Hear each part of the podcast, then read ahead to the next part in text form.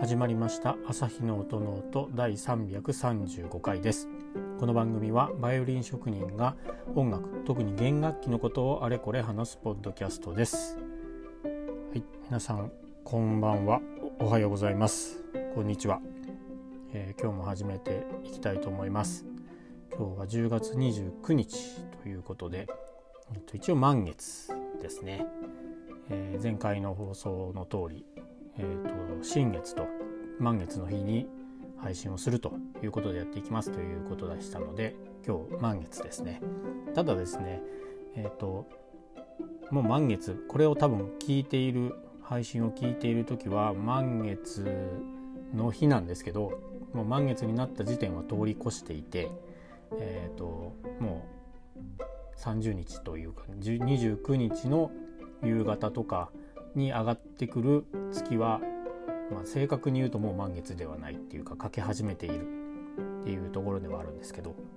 まあ、そんなことでただ満月になる瞬間が29日なので29日に配信と。まあ、細かいことで言うと時間も満月になる瞬間に配信するっていう形になってますので、えー、もし興味のある方は何時に配信になったんだろうっていうのも見ていただけると面白いかもしれません。でですね今日の満月なんですけど部分月食ですもしかしたら部分月食でしたっていうことで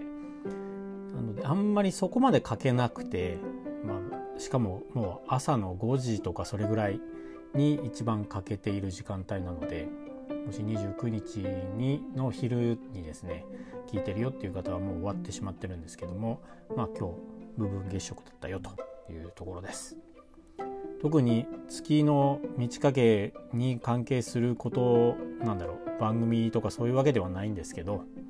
一番ちょうどいい配信のインターバルなので今後もこれで続けられる限りは続けていこうかなと思います。前回なんですけど、えー、もし間に合えばあの秋の展示会のことをインタビューしてゲスト会でお届けしますっていうことでやってきたんですけど、えー、私がですねなんと風邪をひきましてなんか溶連菌っていう菌をになっていて全然咳が止まらなかったりとかいうところではい。えーと、インタビューのスケジュール立ててたんですけど収録できずちょっと今まだできてインタビューもできてない状況ですですのでうーんと次の配信がまあ半月後ぐらいになるんですけどそこで多分、えーとゲスト会で配信ができればっていう風な形にはなるんですがすでにもしかしたらもうなんだろうあの展示会始まってしまっている可能性もあるのでこの辺はちょっとどうなるかというところです。もしかしたら12月の、えーと、展示会のこととかに注力してっていうか、えーと、スポットを当てて、えーと、お話ししてみるっていう回になるかもしれないですし、えー、もしかしたら私がまた一人で喋るという回になるかもしれないですけれどもまあそんな感じです。ですのであの風邪ひいてて全然進みませんでしたというところです。申し訳ありませんでした。楽しみにされていた方すいません。そうですね。子供が多分もらってきたんだと思うんです。うん。始まりは子供の鼻水だったので、まあ、そんなとこなんですけど。こればっかりは仕方がないのかなと思っています。今はもう3人とも家族3人ともほぼ感知してきていて、はい、私は、まあ、まだ声全然本調子ではないんですけど普通に喋られ喋れるようになってきましたし、はい、そんな感じでございます。ということで今日何を本編で話そうかなと思っているんですけれどもあんまり考えていません。ですので、まあ、台本も用意してないので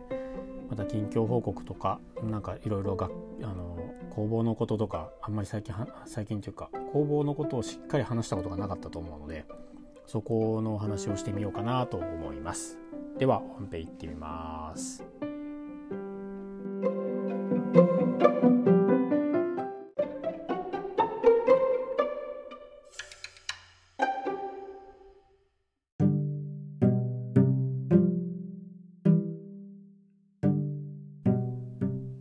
では、えー、本編ではこの工房のインフォメーションを少しお伝えしつつ最近の様子とか今後のこととかを話してみようかなと思います。えー、工房の名前なんですけどアトリエ朝日と言います。朝日っていうのはこの番組でもあるんですけどあの私のハンドルネームみたいな感じで、えー、なってます。はい、なのでまあ本名ではなくて、まあ、普通に朝日っていうのが、まあ、良いなっていうことでいろいろあったんですけど、まあ、その辺ちょっと話すと長くなるのでっていう、まあ、朝日っていうと日の出というかね朝の光みたいなところとあとは浅い日色。えっ、ー、と日色の日って糸辺に非常階段とかの日だったかな。日色っていうのがあるんですけどそれの浅い日色。っていう色でもあったりとか、まあ、いろいろ取りようがあるなっていうので、えー、そんな感じになってます。あの本名っていうかね名字をあの屋号にしてもよかったのかなっていうかよかったっていうか僕はもともとそういうふうにしたくなくてうんあとそうですよねだからバイオリン工房佐藤とか鈴木弦楽器とかなんかあるじゃないですかこう自分の名前を入れたあのこうそういう感じにはしたくなくてもともと。なんかないかなと思ったらちょっと自分の名前のアナグラム的なところで「朝日」っていうのがあったんでじゃあこれ、うん、面白いしやこれにしようっていうことで「朝日」になってます。うん、ですかね。アトリエ朝日、えー、ホームページの URL で言うと、えー、アトリエ朝日 .com ということで検索したりとか入れると出てきます。えー、と一応アルファベットみたいなことで全部言うと atelieраsahi.com で入れると、えー、ウェブサイトが出てくると思いますのでそちらを見ていただければと思います。静岡市内にある弦楽器工房です。ということで、えー、トップページ出てきますので,、はい、でそこから予約とか問い合わせとかあとは何をやってますっていうようなところが一応分かるようにはなってます。あの妻が一日でバーッといろいろ作ってくれまして。はい。すごいですよね。なんか、ね、ずっと一日パソコンの画面に向かってカタカタとキーボードを打ってました。うん。でここどう？とかこれをどうする？とか一応確認をしに行くんですけどすごいですよね。ウェブページ作る人って。って僕は本当思います。うん、一応これまだあのえー、とメニューっていうかバナーなのかな？何つったらいいの？この辺の用語全く分かんないんですけど、えー、見ていただくとトップページからメンテナンスレストレーションやってますあと制作オーダーメイドもやってますみたいなでその下がセールス販売ですとかあるんですけどまだあの、制作とか販売のところはカミングスーンみたいな形で全然出来上がってないんで、え、今後またいろいろアップデートされていくと思いますのでちょっと興味というかねまあブックマークとかで残しておいていただけると非常に嬉しいです。あのー、どこだっけな。そうこれも一応僕のイメージとしてはこんな感じではあるんですけどもうほんとディレクションっていうかデザイナーさん入れて、うん、全然違うのになるかもしれないですし、まあ、これを叩き台にしてなんか違う感じというかね見せ方がまた全然違う感じとかになっていくのかもしれないんですけども、まあ、コンセプトとしてはあのー、なんだろうな。地元密着っていうか本当ここにも今後あの画面でウェブサイトの画面でいうと右上のところのあのメニューバーっていうんでしたっけ？ねそこに行くと今、まあ、調整とかオーダーメイドみたいな感じがジャって出てるんですけどうちの工房について、まあ、コンセプト的なところを書こう付け加えようかなと思っていて。うん。そのやっぱり僕は静岡県の出身でで静岡まあ運がいいのことに小さい頃からバイオリンをやっていてででも当時もうほんと30年ぐらい前なんですけどあの毛替えとかなんか調整とかするっていうと県内になかったんですよ弦楽器工房が。で楽器預けるとか、えーとまあ、名古屋とか東京のその楽器店とか専門店の人がこう来てくれる。そのタイミングに合わせて持ってくとかいう風にするしかなくて楽器を買ったその楽器店さんも職人さんいないし預かって多分送ってみたいな契約してるところまあ外注ですよね。に出してみたいな感じだったんでなんかねまあ毎週とか毎月そんなにあの利用するっていうことではないんですけど毛替えとかなんかね駒倒しちゃったとかなんかペグが緩んじゃうんですとかっていうあった時にすぐ対応できなかったしてもらえなかったっていうのがすごい僕の中では、うん、すごい強いなんだ印象っていうか記憶として残っていて、うん、これを解消したいよな、うん、今も静岡でやってる人はいるし、ね、そこの手助けができたらなっていうところがあるのでもう本当地元密着で、えー、やっていきたいなと思っています。本当音楽文化っていうかその辺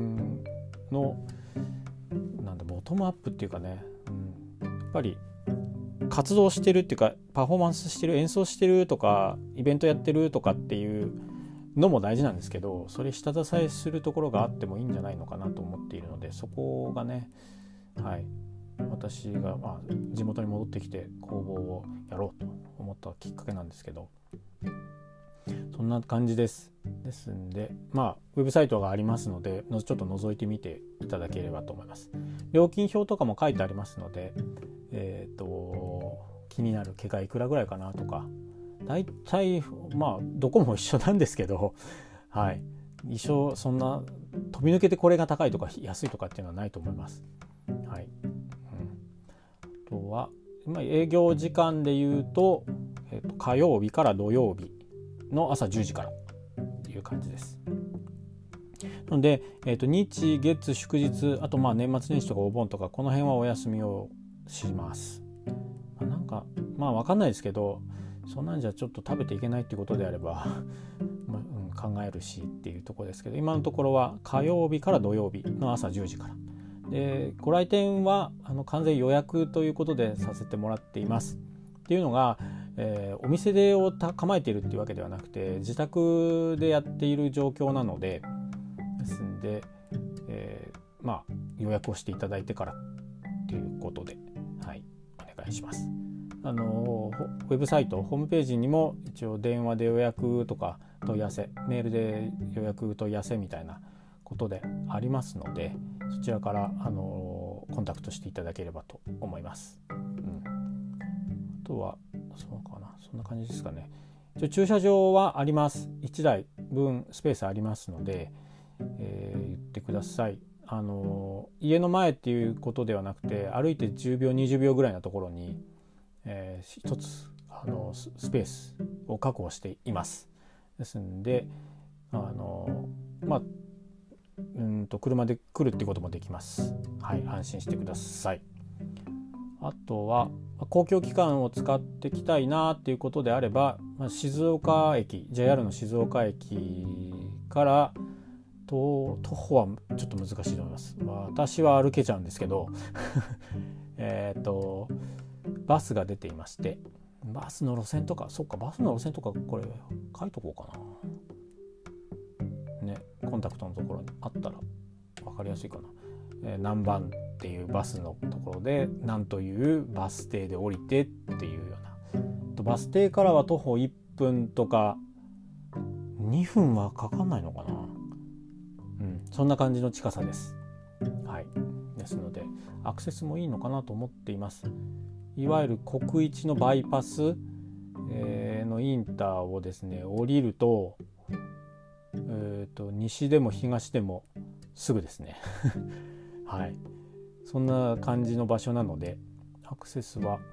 良いのではないかと思います。透明は新透明に普通にちょろっとありますし。乗れますしね。ですのでそんな感じの場所です、まあ、一応来られる方は予約をしていただいてっていう感じでお願いします。そんなところかな。うん。はい。これがまあ工房のインフォメーションっていう感じです。私は先ほども言ったようにこう地元の演奏家さんとか愛好家さんとかその人たちにこうっていう感じなので制作をメインでっていう感じではなくてやっぱり調整と修理をやっていきたいなと思っています。うん、あの自分で言うのもなんですけど耳には自信があります。これは、うん、本当にここはすごい自信があるのでそことまああと腕それ耳で聞いてそれをまあじゃあどうす調整していくのっていうところでやっていこうと思っていますので。ぜひぜひまあオーダーしたいよとかいうことであれば本当にそれはすごくありがたいことなので、えー、心を込めてあとはどんなね音にしたいとかどんな感じで作ってほしいとかっていうのがあれば言っていただければと思います。はい、ああそうかあとはあのー、まあ、先ほど言ったように自宅でやってますんで、あのー、アクセサリー関係とか楽器弓この辺は今ないです。なんで弦を買いに来ましたとかっていうのでも来ていただいてもまあ来る前予約なのであれなんですけど弦とか、えー、松屋に型当てケース、まあ、あと楽器こういったところもないので、えー、その辺は先にあらかじめご了承ください。もしお店を出しますってなった場合は全然ねそういったあのアクセサリーとか楽器関係とかも充実させていきますのでというところですね。ぶっちゃけ弦とかってあのネットで買った方が安くなっちゃうんですよ、うん、実店舗で持ってても。っていうえー、ところがあるので。なんでまあネットで買う方が安いよ。っていう 感じですかね。もうでもネットで買って弦交換するのが辛いんで毛替えの時に一緒にしてくださいっつって弦を持ってきていただければそれは全然買えますんで交換しますから。全然言ってください。ですね。こんな感じです。はい。お客様もあのたくさんたくさんまではいかないですけどもうちょこちょこ来ていただけるようになりました。あの助かりましたって言っていただけるのがすごく嬉しいです、うん。えっと、隣の隣の市に藤枝市に一つ個人工房あるんですけれどもやっぱりあそこも忙しいということでもう各方面まあ、業者間でもそうですしその来ていただけるお客さんもそこがあのなかなか予約が取れなくて今忙しいみたいなのですぐ今やってもらいたくて来たんですとか言っていただけるとああよかったよかったと思います。で他の方にも口コミっていうかねあの伝えあのここを教えますみたいな感じで言っていただけるのがすごくありがたくてもう、うん、ぜひぜひあの覗いてみていただければと思います。利用していただいてでいいか悪いかあのお店を持ってないので、えーと、出張っていうかね結構その辺は楽にできちゃうんですよ、まあ、お店持っててもできるんだろうけど結構浜松とか西部の方が来ていただけることが多くてこれはびっくりだったんですけどまあなので例えば浜松のどこか公民館とかそういうところを借りられるんだったら借りてでそこで楽器の点検して、えー、簡単な調整なら調整して、えー、持って帰らないといけないものとかは持って帰ってまたお届けするとかそういうのをやってみてもいいのかなって思っています。どうなるか分かんないですけど、うん、是非やってくださいっていうふうにことも言っていただいたりとかね、うん、しているので、うん、お店がない分そういうふうな動きやすいような感じもしますね。もしこうちの町に来てくれとか えー、あればその辺は言ってくださいちょっと出張のその料金とかも考えないといけないんですけどまあいろいろねいや今オ、ケやっててオ、ケの人たちが例えば10人ぐらい集めて毛替えしてもらうようにしますので10人集めますので来てくださいって言ったら多分僕は行きます。普通に、うん、10, 10人なら1日で終わるのでそんな感じで、えー、もし来てくれっていうことであればこれもまたコンタクトのところからあの連絡していただければお話詰めていきましょうっていう感じです。まあ、やれることは全部やっていこうかなっていうところで。ただねこういうあのサイト作ったりとか、うん、看板どうしようかっていうのを、まあ、X 旧 Twitter でもこうやったんですけど全部一人でやるってすげえなやってる人がいるのはすごいなと思いますね。ウェブサイトは本当妻に任せてしまってましたし、まあ、ロゴを作ったりとか名刺もとかって考えるとあとは例えばチラシとか作るっていうのを一人でやってるってすごいなと思いますね。からデザイナーがいて、えー、まあ、ディレクションしてくれる人がいてとかなんかねそういう風な感じでやっていくお金はかかりますけどそういうのもね逆にそういう風にやっていくの方がいいのかなとかね、うん、僕らよりもプロなのでもっと見せ方を知ってると思うし僕がそういう地元密着でやっていきたいっていう思いを汲み取ってあのこういう風になのどうですかとか提案をしてくれるのかなとかも思うので、うん、いう感じです。はい。なかなかね大変だね。でもまあ元気にやっております。はい。なのでまたあのー、来次の今度は新月の時ですね。お会いしたいと思います。はい。何かあれば問い合わせとかあとは X とか Instagram の DM こっちはちょっと振り分けられちゃったりする可能性があるんですけどあの連絡をいただければと思いますはいということで、え番組気に入っていただけた方はこの朝日の音ノートのフォローとかをよろしくお願いします。